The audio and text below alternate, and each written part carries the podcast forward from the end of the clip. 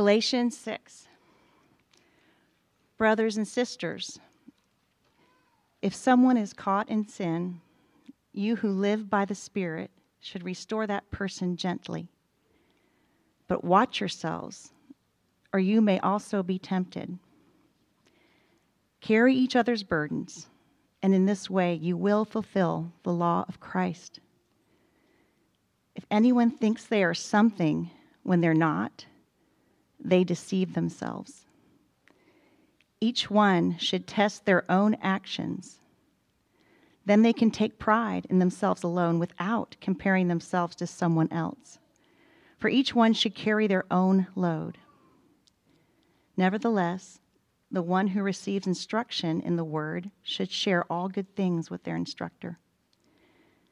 Do not be deceived. God cannot be mocked. A man reaps what he sows. Whoever sows to please their flesh, from the flesh will reap destruction. Whoever sows to please the Spirit, from the Spirit will reap eternal life.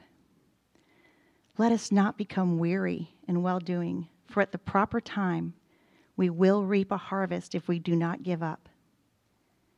Therefore, as we have opportunity, let us do good to all people, especially to those who belong to the family of believers. See what large letters I use as I write to you with my own hand. Those who want to impress people by means of the flesh are trying to compel you to be circumcised. The only reason they do this is to avoid being persecuted for the cross of Christ. Not even those who are circumcised keep the law, yet they want you to be circumcised that they may boast about your circumcision in the flesh. May I never boast except in the cross of Lord Jesus Christ, through which the world has been crucified to me, and I to the world. Neither circumcision nor uncircumcision means anything. What counts is the new creation peace and mercy to all who follow this rule, to the Israel of God. From now on, let no one cause me trouble, for I bear on my body the marks of Jesus. The grace of our Lord Jesus Christ be with your spirit, brothers and sisters. Amen. This is the word of the Lord. Hey, my name is Mark. I'm one of the pastors here. It's great to see you guys this morning on a baptism Sunday, headed into Turkey Week. Excited to excited to be here, be here with you. So, my wife Allison and I, um, we recently discovered a brand new show, hot off the presses, that we're we've become obsessed with. Uh, some of you know this is where this is going. Well, it's not brand new. It's been running two seasons a year every year since 2001, and it's a worldwide phenomenon. But it's new to us, okay? We are so into Survivor right now. You know, like the 16 people, deserted island, vote each other off one by one, real Lord of the Flies vibe, and one person wins a million dollars. So much so that, like, today we're going to be talking about restoring a brother who's fallen into sin and I'm just going to pre confess right now that I think I've taken my survivor obsession just a little bit too far. But man, I'm telling you, it is a gold mine of human psychology and manipulation and drama and betrayal and emotions. It is just amazing, right? And it's, y'all, it's a trend, as I mentioned before, that's blazing through Trinity right now. Like everyone at Trinity is watching it. Well, our whole CG except for Kenny, for some reason, is, is watching Survivor right now. So much so that we're having watch parties after a community group. That's okay. Like you can, you can have a group around a TV show. And a few weeks ago, uh, there was this great story arc where a t- contestant got blindsided. And blindsided is like a survivor insider term that I just learned. So like they get blindsided. And in the, in the episode, Ellie privately comes to the camera and she's like, I knew I was going to be good at this game, but man, I didn't know I was going to be this good. Like, I am killing it, and everyone is eating out of my hand right now. And then throughout the entire episode, she has no idea that everyone's plotting against her, and then bam, she gets voted out, and she's like shocked at tribal council. That's where they vote each other out as tribal council. And we're learning all these new terms. And she, you know, she thought she was on top of the game, and actually she was worse off than anyone. And it goes without saying, no one wants to be Ellie. To have such a distorted view of yourself that, that it leads to your downfall, right? And, and it makes me ask this of us as well. How do we know that we have a right and true view of ourselves? So that's what we're going to look at today. So today we're wrapping up our time in Galatians. We're doing all of chapter 6 today, and we've been in, in here for a few months, and we've, we've been talking about what it means to live out a gospel culture today. So gospel culture has been our theme throughout this, this book. And, and on the heels of th- this incredible passage in chapter 5 about life with the Spirit that Cam preached on last week, Paul turns the corner and he gets really practical here about what a gospel culture actually looks like, specifically in terms of our relationships with each other. And so today, this is what I want to see, want us to see. Hope in the renewing work of Jesus frees us to humbly and generously love each other. Hope in the renewing work of Jesus frees us to humbly and generously love each other. So, for those of you who need a roadmap, humility, generosity, and hope are, are what we're looking through today. So, first, humility. Paul starts the end of the letter uh, with what seems like a disjointed set of commands, almost like a Dr. Seussian sort of like contradictions. When, when we read the passage, it kind of sounds like Paul is saying, Help out your brother, but you better watch yourself, but still help each other, but don't forget to do your own job. And then just randomly, and don't forget about your teachers. And it's like kind of confusing on the surface. It took me like a while to, to get into this, but I, I think to see it clearly, we have to interpret the passage through the lens of humility and generosity. So, first, humility. It's always humility. Humility is always the first one, right? But the only way to humility is actually to be able to fully see ourselves. Um, and it's only God who sees and knows us. And it's only in the security of his love that we can begin to see of ourselves what he sees.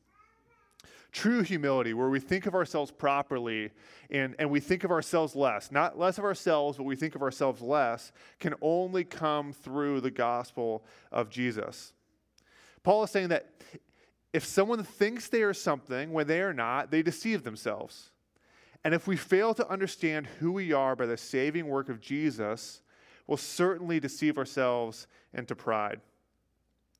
See, the true view of ourselves is found in the gospel of Jesus himself, which says that our sin and separation from God is, is deeper and more pervasive and more seemingly insurmountable than we could ever know.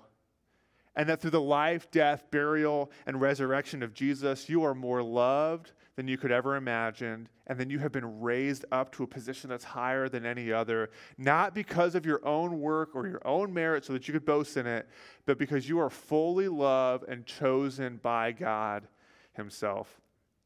This leads to the humility that's at the heart of the gospel culture that we're talking about. One where you love your neighbor as yourself because we can humbly begin to see ourselves as God sees us. Because without humility, uh, we start to become conceited towards one another, as Paul describes at the end of chapter 5.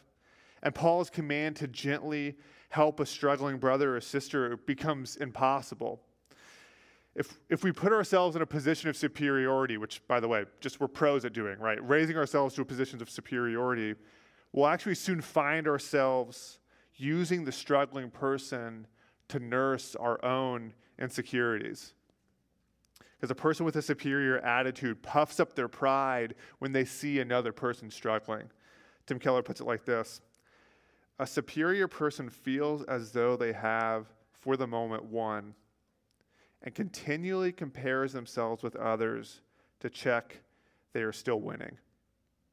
They continually compare themselves with others to check they are still winning. And Paul warns elsewhere in 1 Corinthians, he says, If you think you're standing firm, be careful that you don't fall. Anyone who thinks he's something outside of Jesus, Paul is saying he needs to watch out. And so, what, what do we do to combat, combat this? Paul gives us some interesting instructions. In verse 4, he says, Each one should test their own actions. Then they can take pride in themselves alone, without comparing themselves to someone else, for each one should carry their own load. Now, the individualist inside of some of you, the hyper individualist inside of some of you, is saying, like, yes, finally, personal responsibility. This is what I've been waiting for when we hear this. And it actually kind of sounds like the ethics and culture of our day, where we say, you do you, and you take pride in anything good that comes out of yourself, right? But this isn't what Paul is saying. Um, Uh, taking pride in your own actions, we, we kind of feel in ourselves when we read this passage. It's contradictory to, to the message of, of Jesus. But, but to understand this, we need to interpret it in light of verse 14. So in 614, he says, May I never boast except in the cross of our Lord Jesus Christ. Paul's being a little tricky and possibly a little sarcastic here, and he's saying, Those of you who think you're something, don't be deceived. The only thing you have to boast about is Jesus and his cross. You don't bring anything else to the table without him. That's true Christian humility. And it's what unlocks this for us. When, so when Paul says, one, that we must gently and, um, and humbly restore our brothers who are ensnared in sin, but two, that we need to watch ourselves and carry our own load, we see that both are made possible by the humility that comes from the cross of Jesus. We are free to see ourselves wholly, to assess ourselves honestly, because there isn't any condemnation for us anymore. And Jesus has delivered us from the way of death.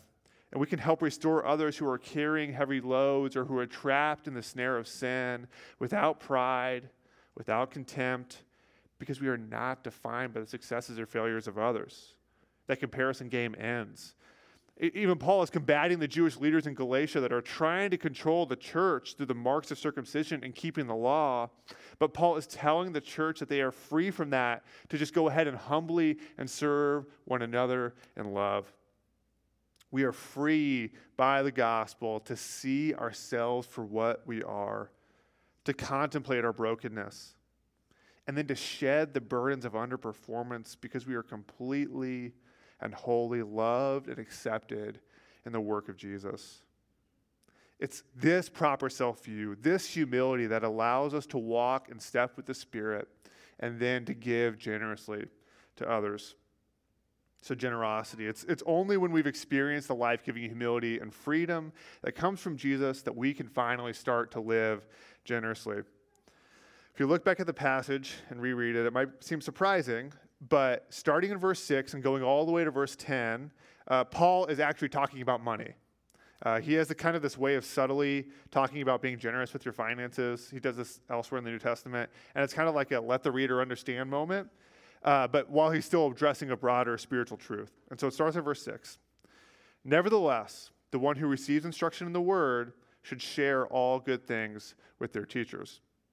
So, first, he's giving the Galatians this principle. He's telling them that if someone receives instructions from a teacher, if someone takes the time to share with and help form a student, that students shouldn't re- withhold the good things they receive as a result of that instruction. But what he's saying, and what's for us, the way we apply this is this is why we pay our church staff. Um, I, I recognize for some of us, and most of actually, actually, it can feel strange when we think about giving money to our spiritual leaders. I think there's probably two reasons for this. One, we've seen abuses of greedy and corrupt religious leaders in our own day and throughout history. And so we're wary of falling into a similar trap, to be caught into a corrupt and abusive you know, spiritual relationship that, that has an exchange of money. And rightly so, right? We all are on guard for that. We should be. But second, I think there's like a deeper issue within us that separates our financial lives from our spiritual lives, right? Uh, it's an interesting lie that we believe that somehow uh, money is separate from this from spiritual things. Uh, I know for me, I can almost like physically feel the tension in my brain uh, when I'm trying to cross the path of like taking a spiritual truth and and apply it to a financial reality. Like there's like an actual physiological break in me that I'm like, how do I actually make this journey to like a spiritual truth to something with my finances? What is that? What is that within us? Jesus, who's our main guy, he's talking about money in the kingdom of heaven all the time. And yet, it's still so hard for me. There's such a disconnect there. Um, and so, Paul, to help us with the tension, gives us a picture of what some call the law of great returns. Okay? And the law goes like this you reap what you sow. starting in verse 7, he says, Do not be deceived. God cannot be mocked. A man reaps what he sows. Whoever sows to please their flesh, from the flesh will reap destruction. Whoever sows to please the Spirit, from the Spirit will reap eternal life.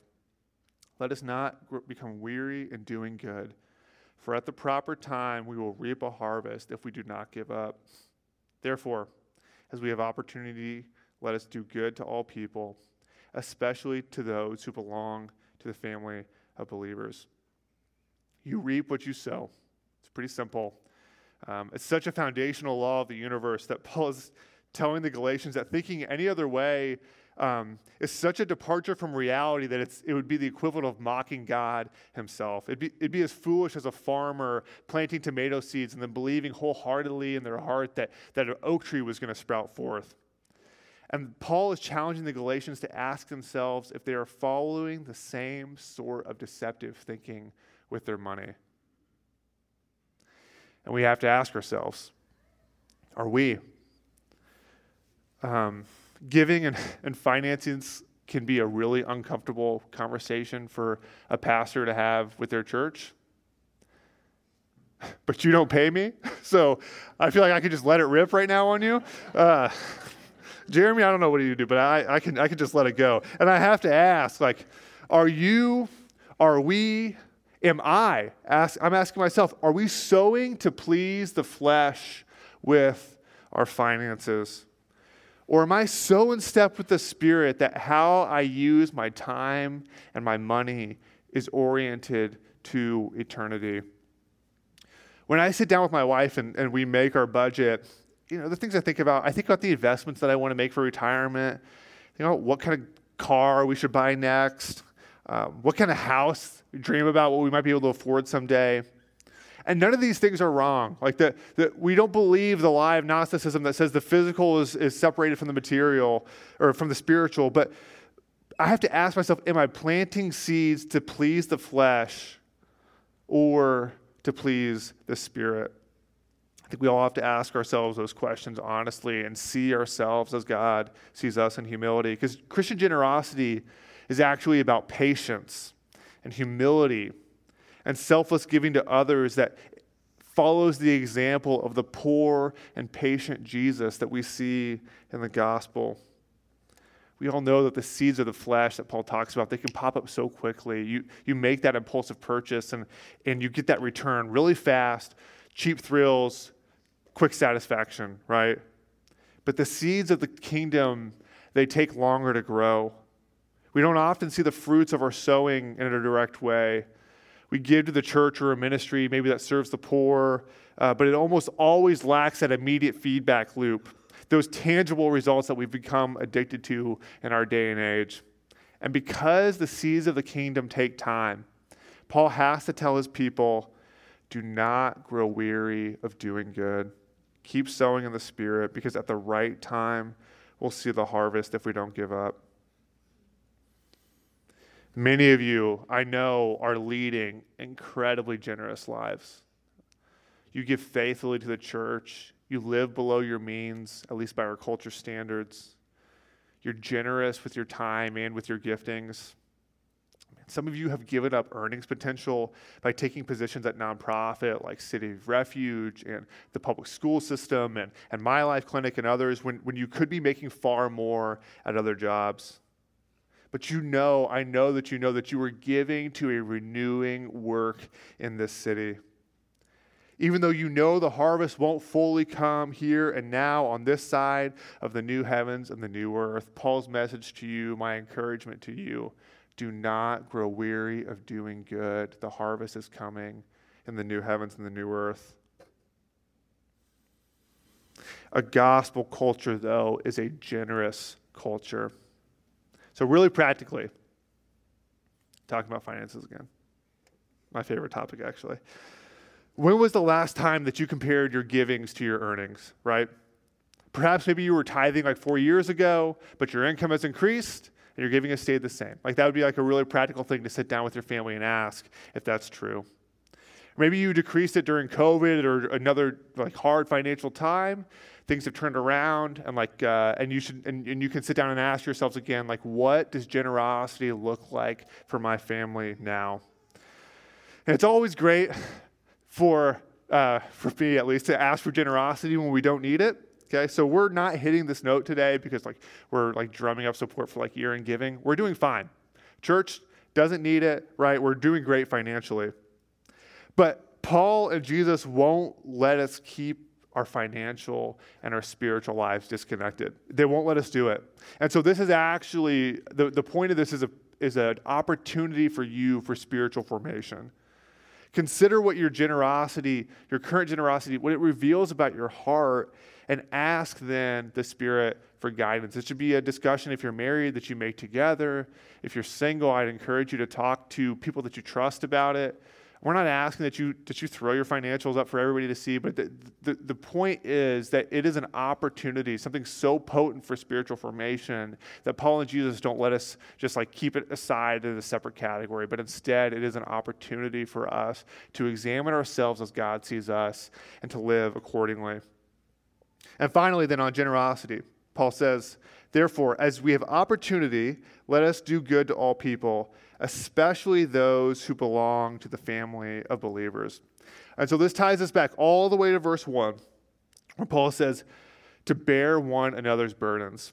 When we restore our wayward family members and, and we split our load with them, that is the way that we fulfill the law of Christ. But also, hear this to be a true part of the community of Jesus means not just to give help, but also to receive. Some of you I know, I know you, right? You are much more, you can much more easily give of your money and your time and of your very selves to others, but you don't have a category for receiving help. You can't imagine someone helping you. Uh, I recognize it because I'm like typically the same way. Uh, but a few years ago, um, my wife and I went through a really, really difficult season, and we found ourselves um, at the end of a rope way quicker than we could imagine.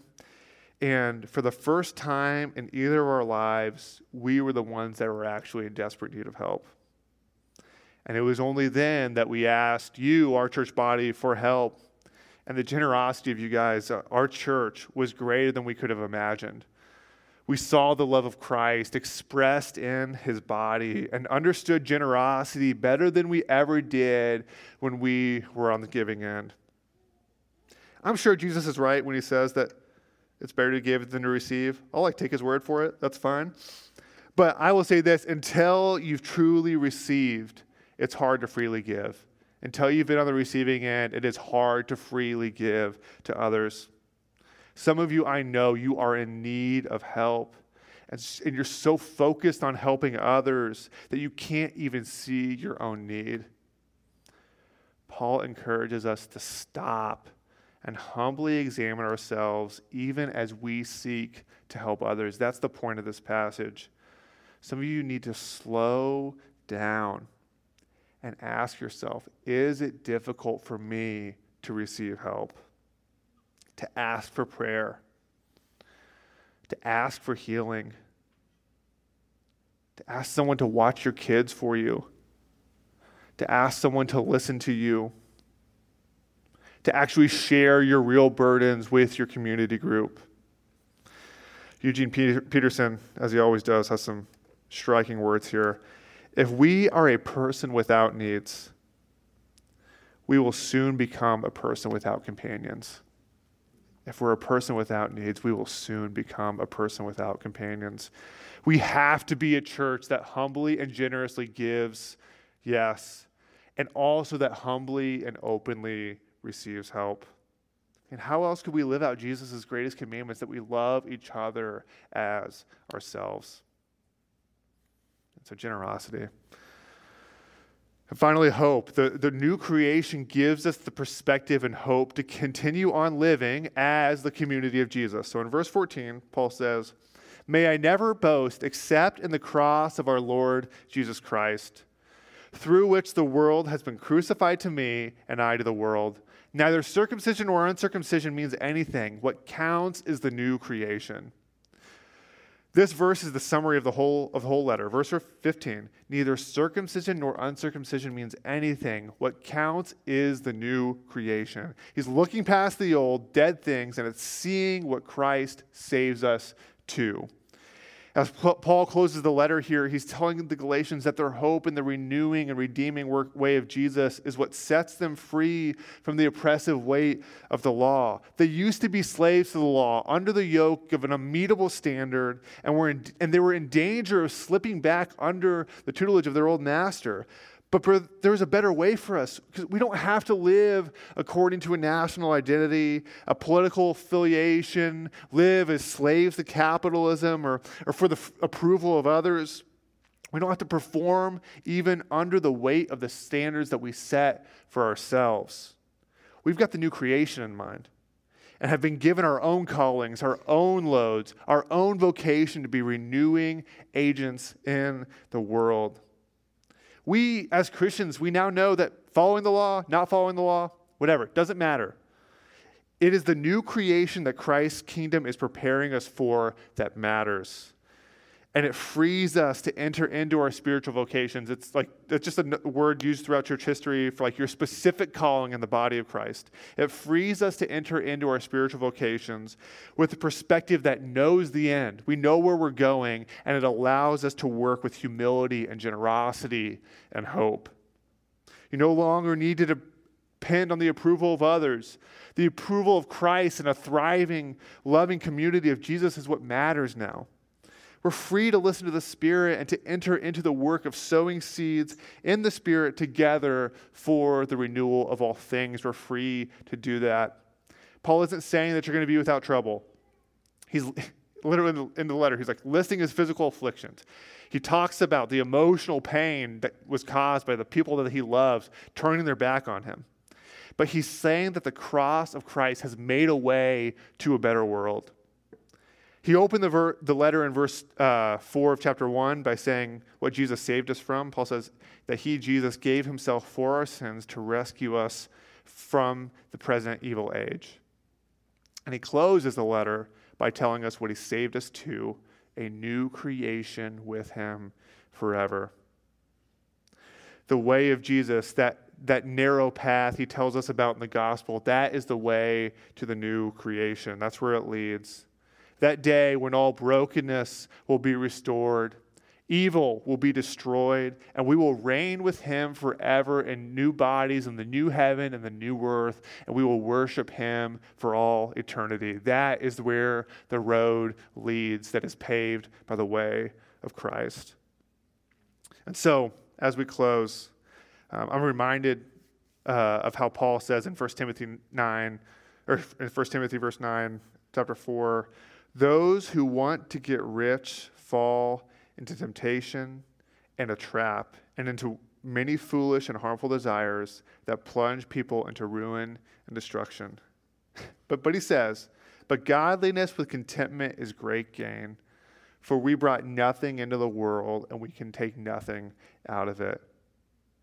We can't take anything out of this world, and it's that perspective that gives us the hope and humility to be generous then with one another.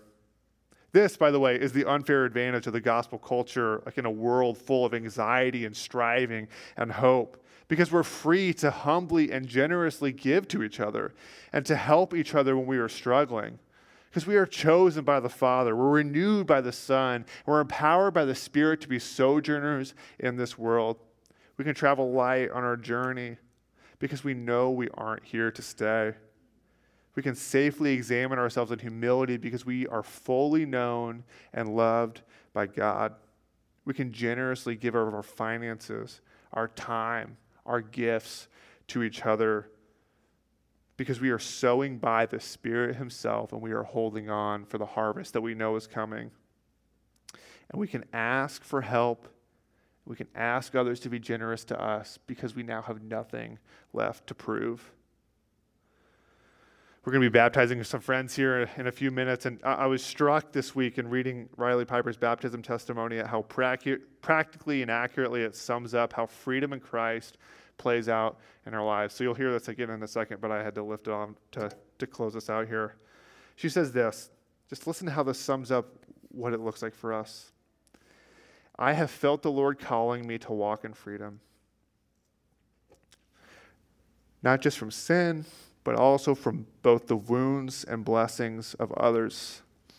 He continues to show me the peace and joy that come from trusting in Him as the root of my identity and as my salvation. Now, that is what we are asking the Spirit to do in us here to set us free from the wounds and the blessings of others, to, to, to lift the heavy burdens and give us the light and eternal load of finding our hope and our identity in Jesus Christ alone. Christ, in his love for us, he has set us free.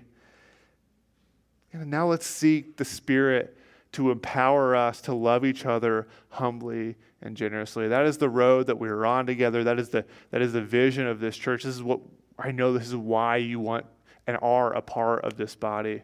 So let's ask the Spirit to lead us in that, in that humility and that generosity and in the hope that we have in the new creation. Let's pray.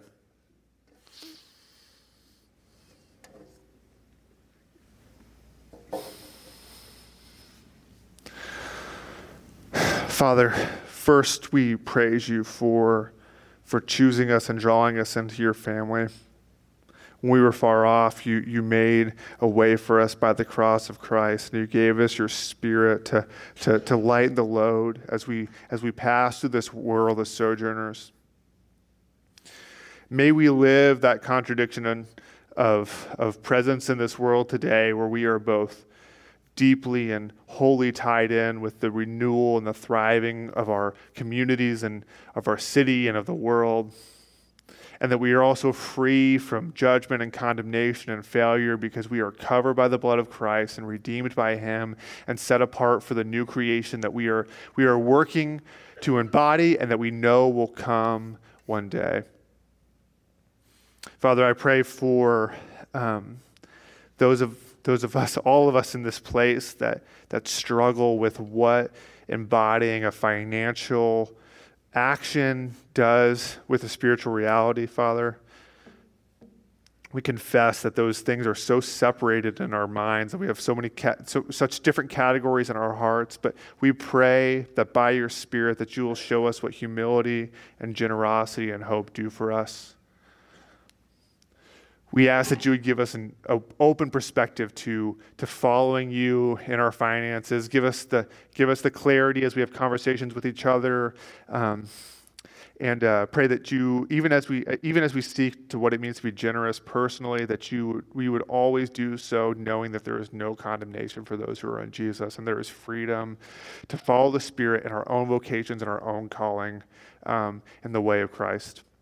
So we pray that you would bless this community. That you bless these people, Spirit. Fill us so that we can so that we can be agents of renewal in this world um, as we seek to embody the new creation you have coming. We pray this all in Jesus' name. Amen.